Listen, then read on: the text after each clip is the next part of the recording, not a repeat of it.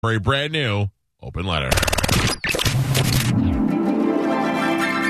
And now, an open letter from Galvin. This is an open letter to the royal family. Dear royal family, seriously?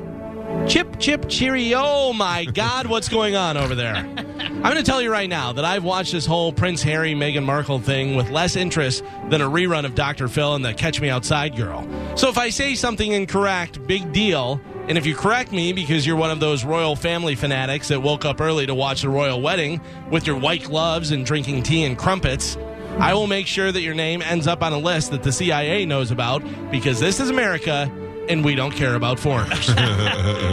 so as we look across the pond, I wonder why a girl would give up what every girl dreams of.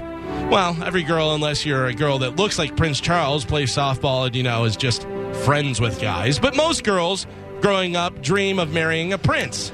Meghan Markle actually became a princess, even though they don't call her princess because she's not of British blood. So her official title is Her Royal Highness Princess Henry of Wales.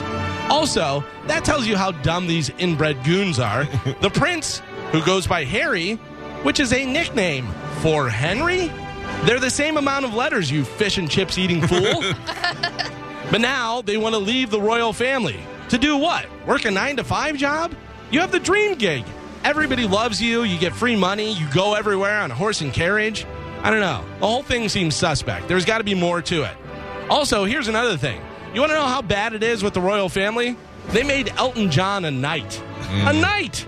I'd love to see that fat old toad try to fit into one of those metal suits. What's Elton John the knight gonna do? He's not slaying any dragons. When they when they knighted him, in fact, they had him get on his knees, and whenever they were touching him on the shoulders with the sword, he kept on opening his mouth. In fact, I say we just take over England. Who's gonna fight us? Their knights? Elton John, Mick Jagger, Paul McCartney. I'm telling you right now, we get in a fight with England, I will mule kick Dame Judi Dench right in her chest. I'm Galvin from the Mike Calta Show, and this has been an open letter.